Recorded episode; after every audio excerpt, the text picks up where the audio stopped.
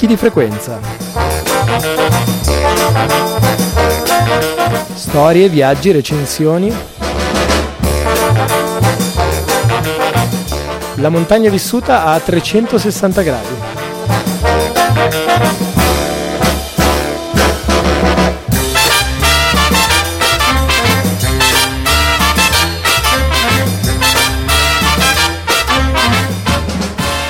La puntata 60 di Picchi di Frequenza apre con la nostra rassegna stramba della settimana, le notizie, i fatti, gli eventi di montagna. Prosegue col blocco principale eh, dedicato all'incontro con la dottoressa eh, Bonfiglioli della cooperativa Cramars di Tolmezzo che ci presenta, o meglio ci fa un resoconto del festival Innovalp che si è chiuso la scorsa settimana e invece ci eh, saluta con i consigli eh, di viaggio, ferrate, escursioni in Dolomiti a cura di Luca Traga.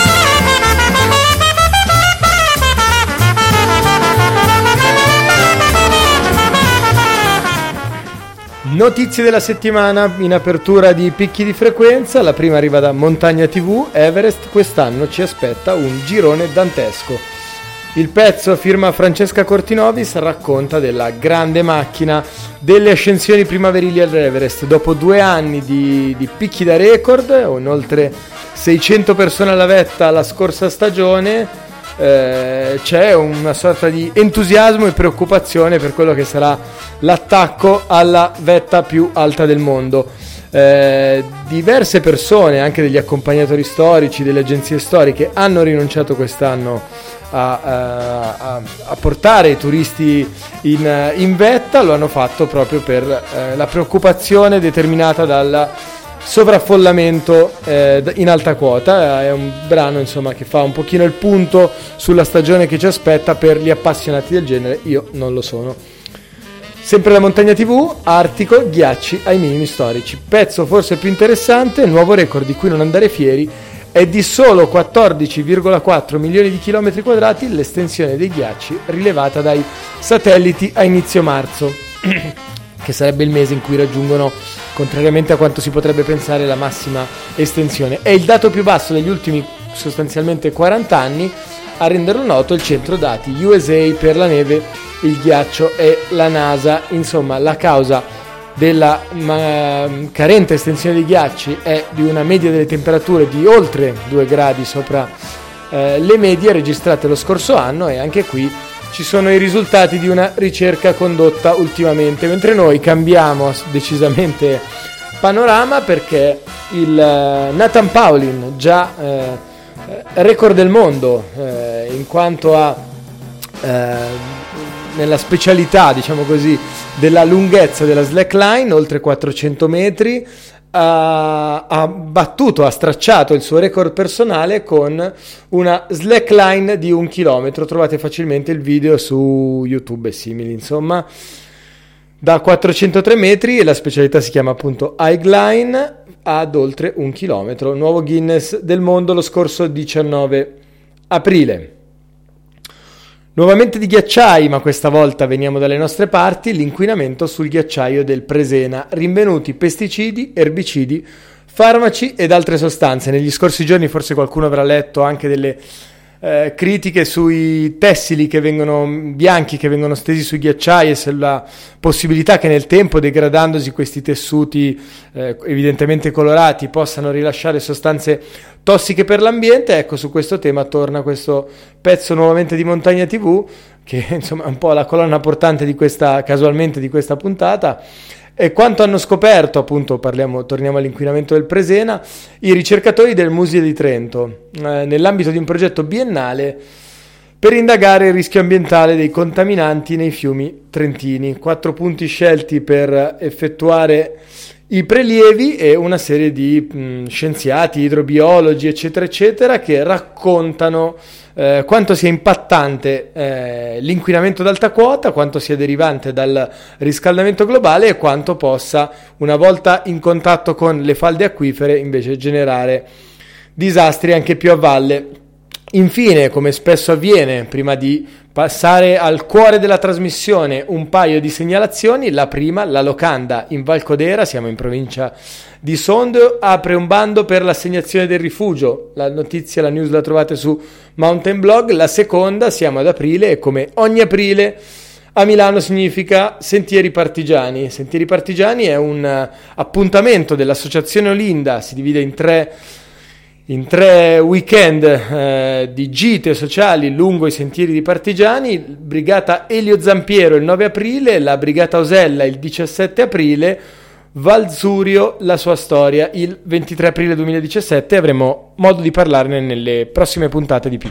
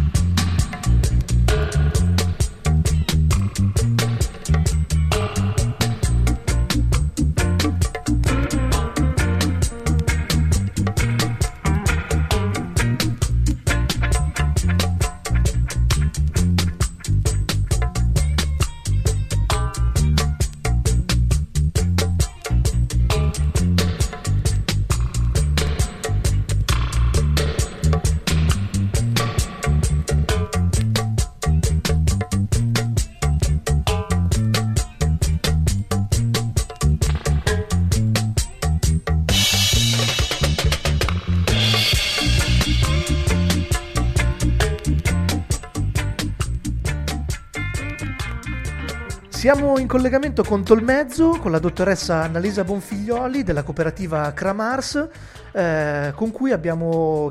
chiesto di avere un colloquio per, per, per, parlare del festival Innovalp che si è tenuto nei giorni scorsi proprio a Tolmezzo. Buongiorno dottoressa e eh, che cos'è la cooperativa Cramars e che cos'è stato, che cos'è Innovalp che ha visto la sua prima edizione quest'anno?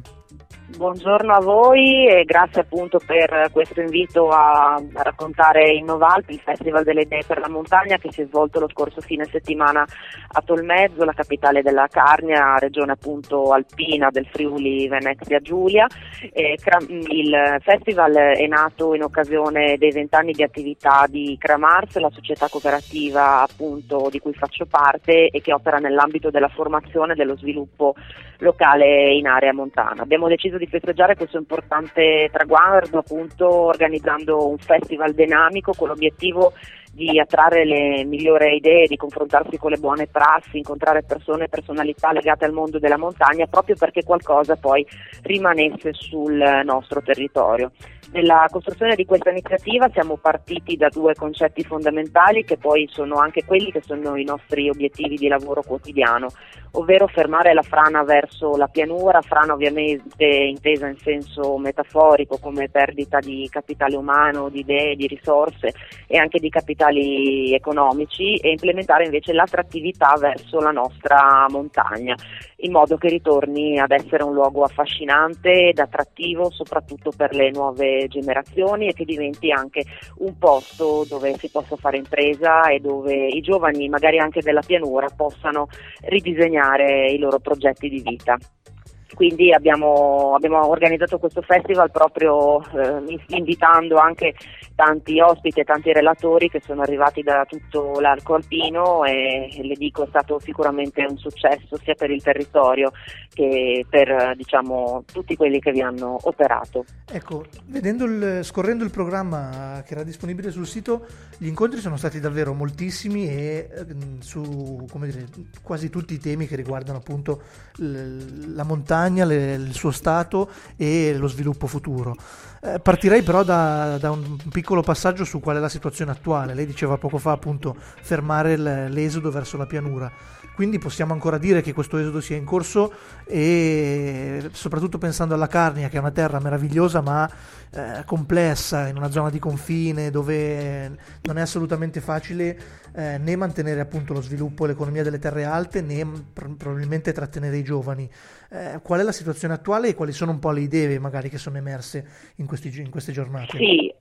allora, veniamo da anni difficili, la Carnia ha, per, ha, perso punti da un punto di vista demografico e le proiezioni sicuramente non sono rassicuranti e positive. Inoltre hanno chiuso grosse realtà economiche tipo la cooperativa carnica che è stato oggetto di un fallimento che ha fatto perdere molti posti di lavoro, però ehm, il nostro territorio comunque ha dimostrato in questi tre giorni di essere ricco di potenzialità ed opportunità, nonostante gli indicatori ufficiali insomma, lo facciano apparire come marginale e fragile. E per questo motivo dai 40 appuntamenti che si sono appunto sviluppati nella due giorni è emerso in modo veramente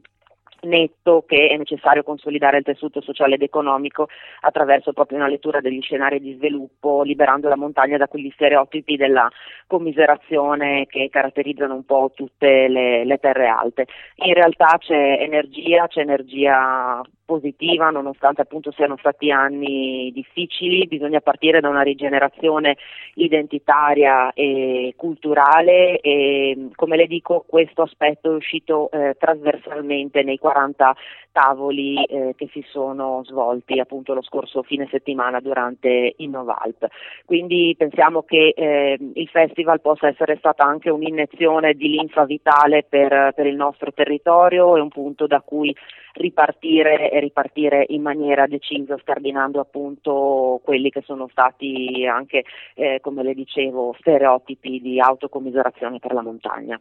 Certo, da questo punto di vista credo che, eh, come dire, dal punto di vista turistico, dire, sia una delle, delle, chiavi di volta, ma non solo. Lei prima faceva riferimento anche ai distretti industriali, alle attività produttive legate alla montagna. Eh, come dire, quest-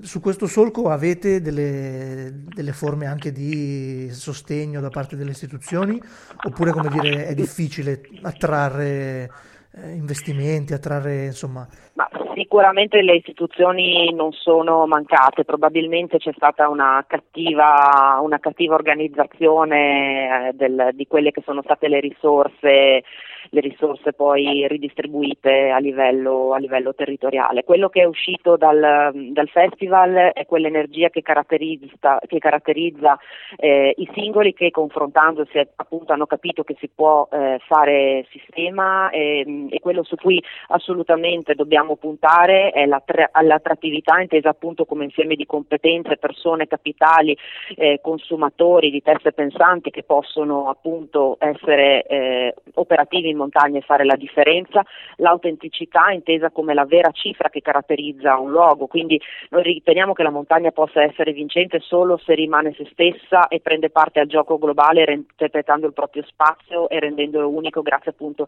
a quel mix di ambiente, cultura e paesaggio che la caratterizza. E quindi la Carnia non deve tradire se stessa ma deve rimanere autentica per riuscire a, ripartire. E l'accessibilità intesa appunto come un'opportunità e un fattore di successo che poi conduce all'apprezzamento e alla fruibilità del territorio anche chi arriva da fuori e quindi eh, innescando un circolo positivo eh, che poi rende anche remunerative le attività imprenditoriali. Quello che è uscito appunto da Innovalt appunto è che è un insieme mh, L'insieme vincente è quello di mettere insieme il turismo, eh, l'aspetto dell'industria appunto compatibile con, eh, con, il territorio e l'aspetto dell'autoimprenditorialità che abbiamo capito in questi tre giorni essere una delle chiavi proprio eh, di sviluppo eh, sostenibile in assoluto. grandi protagonisti sono stati anche i nuovi montanari ai tavoli, ovvero quelle persone che hanno lasciato lavori e posti a tempo indeterminato, eh, hanno lasciato le città insomma, che gravitano qua intorno per stabilirsi in montagna e decidere di attiv- avviare delle attività secondo un'idea che gli frullava in testa da, da parecchio tempo. E hanno insomma sul, sul, lungo periodo stanno dimostrando che eh, la loro idea è stata vincente e mh, non solo le loro idee imprenditoriali sono sostenibili da un punto di vista economico, ma c'è anche una, diciamo, una qualità della vita migliore rispetto a quella che eh, precedentemente conducevano in città. Guardi, su, su, cui... questo, su, su, questo, mi sento di dire che eh, parlando da Milano, eh, come dire, sono, sono fenomeni che ci danno grande speranza perché la metropoli è sempre più invasiva e sempre più frenetica nel suo stile di vita, quindi speriamo che queste forme di, di ripopolamento sostenibile delle montagne siano sempre più efficaci e sempre più eh, vincenti. Penso per esempio esatto. anche, anche, all'esempio del, del, Trentino Alto Adige dove tutto il sistema dei masi e insomma delle, appunto degli insediamenti anche nelle terre alte eh, nei, nei, decenni ma, ma, ha veramente permesso di mantenere vivo il tessuto anche per quanto riguarda il territorio agricolo, la piccola imprenditoria, l'artigianato, insomma tutto ciò che rende monitorato il territorio, sostenibile l'attività e, e vivo appunto il paesaggio e le persone che, che lo popolano. L'ultima domanda che farei prima di, di salutarla e di ringraziarla è eh, legata ai partner che avete avuto. Mm, ce ne sono moltissimi a livello di investitori, di sponsor, eccetera, ma in particolare ho visto eh, i parchi e le aree protette della zona del, insomma, del Friuli, dal Parco delle sì, Dolomiti co- Friulane sì, le confermo. Alpi Giulie eh, con cui mi sembra che la sinergia sia molto interessante, proprio perché sono realtà sì. che fanno insomma, attività molto, molto interessanti di sviluppo sul territorio. Sì, le confermo che il Festival Innovato ha avuto il patrocinio del Parco Naturale delle Prealpi Giulie che ha sede appunto a Resia, del Parco Naturale delle Dolomiti Friulane che ha sede nel eh, Pordenonese, dunque due aree naturalistiche estremamente importanti per la nostra regione e anche per la nostra, per la nostra montagna. I, diciamo, alcuni dei, di coloro che animano queste due realtà si sono seduti appunto ai tavoli di Novalp apportando il loro contributo nella discussione che tra l'altro in questi giorni stiamo rielaborando e quindi poi usciremo con un, sì, con un documento su tutto quello che insomma, è stato oggetto di discussione. Vorrei anche ricordare il sostegno di Tolmezzo Città Alpina, infatti nostra, dove, insomma, il comune dove noi eh, operiamo quotidianamente quest'anno è stato nominato città alpina dell'anno 2017, quindi un contributo è venuto anche appunto dalla, dalla nostra città che quest'anno mh, si è presa appunto a, a, sì, a, questa serie di iniziative che l'hanno portata ad essere appunto la regina delle città alpine per questo anno 2017 esattamente, oltre ad altri eh, sponsor eh, privati e con la collaborazione del Carne Industrial Park e di Nicotra, il treno appunto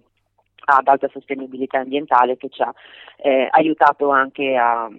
insomma sono stati partner che idealmente ed intellettualmente ci hanno aiutato a portare avanti questo discorso di strutturazione del Festival delle Idee per la Montagna. Noi la, la ringraziamo molto, per chi fosse interessato ad approfondire e a seguire le attività del, della cooperativa e di Novalp. Vi segnaliamo il sito copcramars.it e speriamo appuntamento all'anno prossimo, insomma, magari per eh, fare un monitoraggio delle attività di come è andato l'anno che, appunto, che abbiamo davanti e per nuove attività di sviluppo per, per la Carnia, ma per tutto l'arco alpino. Grazie mille, speriamo di rivederci appunto il prossimo anno e magari eh, di poter avere anche voi tra i prossimi ospiti. Grazie ancora per l'invito alla vostra trasmissione. Buon lavoro.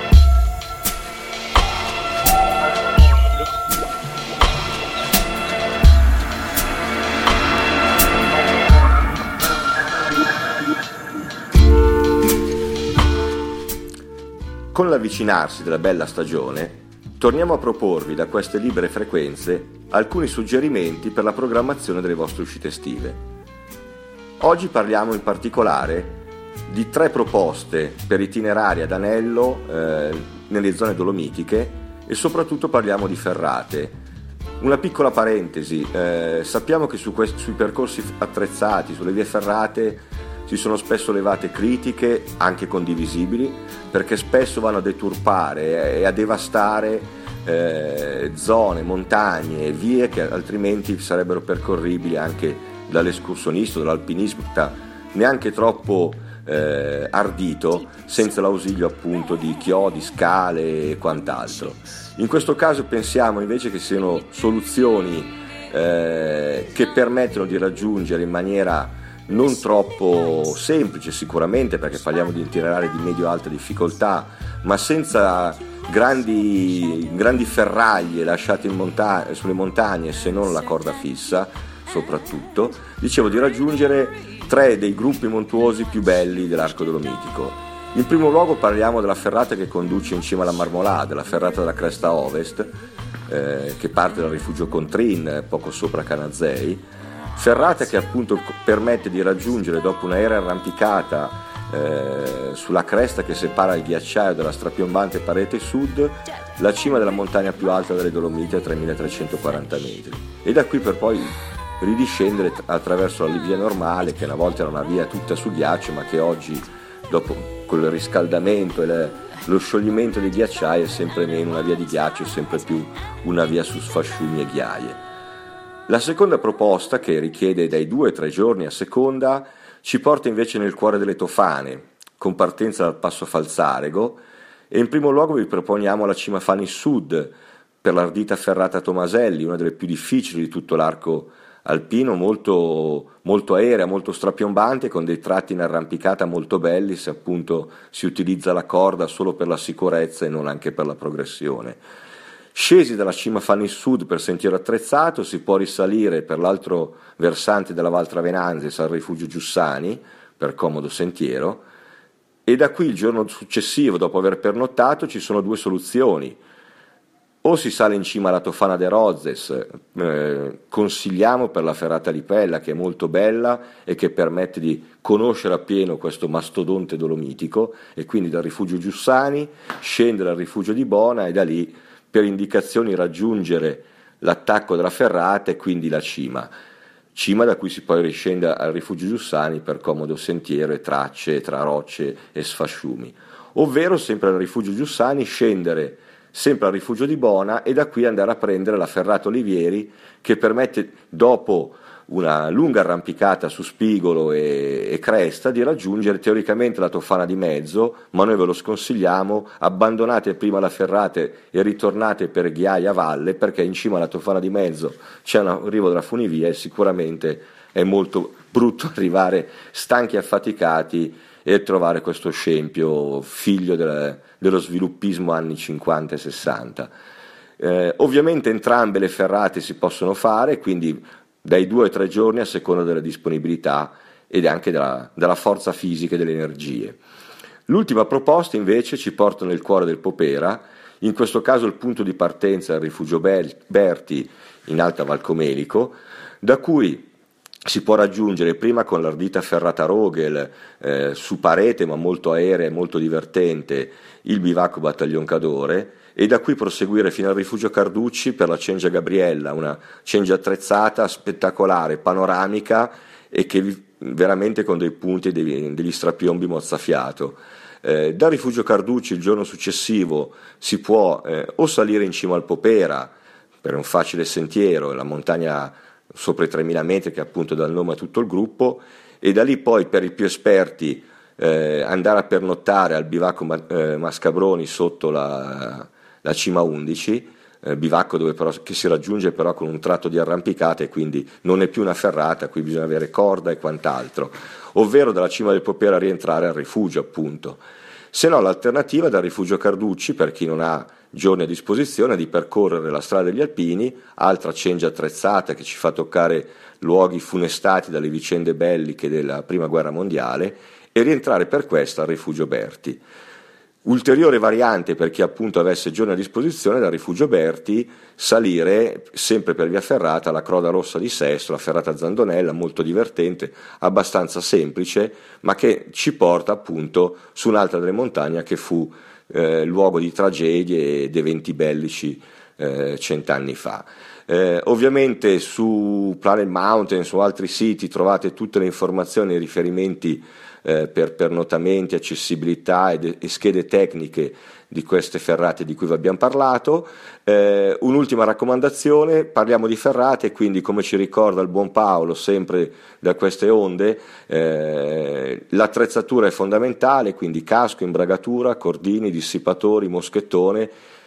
tanta voglia di andare in montagna, ma anche tanta attenzione, tanta prudenza e ripetiamo, le vie ferrate se fatte col giusto approccio e quindi usando la corda fissa dove è possibile solo per la sicurezza e non per la progressione, costituiscono anche un, un approccio intermedio per chi poi si vuole cimentare con l'arrampicata pura.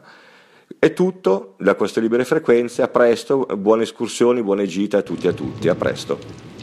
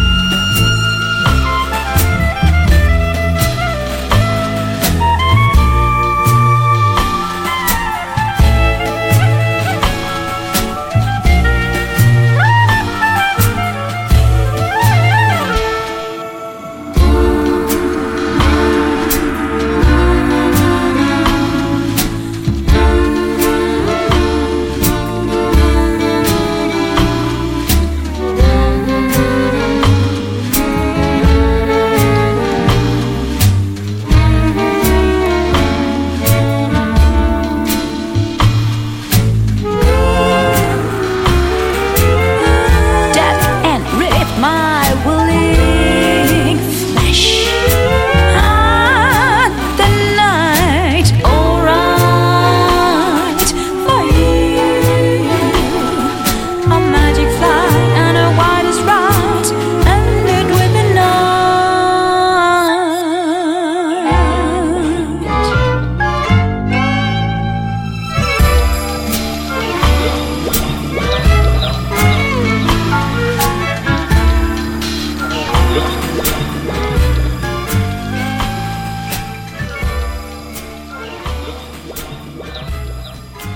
Anche questa puntata, ed era la numero 60 in compagnia di picchi di frequenza, volge al termine. Vi ringrazio per essere stati con noi, vi invito a condividere idee, critiche, segnalazioni, suggerimenti, proposte di collaborazioni, quello che vi pare, anzitutto all'indirizzo mail abo.inventati.org, sul social network blu alla pagina picchi di frequenza o quello azzurro all'account at abuzzo3. Tutto il resto, l'archivio, le anteprime, le curiosità lo trovate su amonte.info, la casa base in cui c'è tutta la storia di picchi di frequenza da conoscere e far conoscere a chi vi pare. Prima di salutarci un paio di segnalazioni, la prima, domani sera, 1 aprile alle ore 22 a Remake Radio Onda d'Urto Benefit Night con già Lion Sound System, la seconda perché settimana prossima è in particolare il 7 aprile a partire dalle ore 18.30 se avete voglia ci vediamo al magazzino 47 di Brescia dove presento il mio ultimo libro Sport e Proletariato. Noi invece ci sentiamo venerdì prossimo sulle libere frequenze di Radio Onda d'Urto.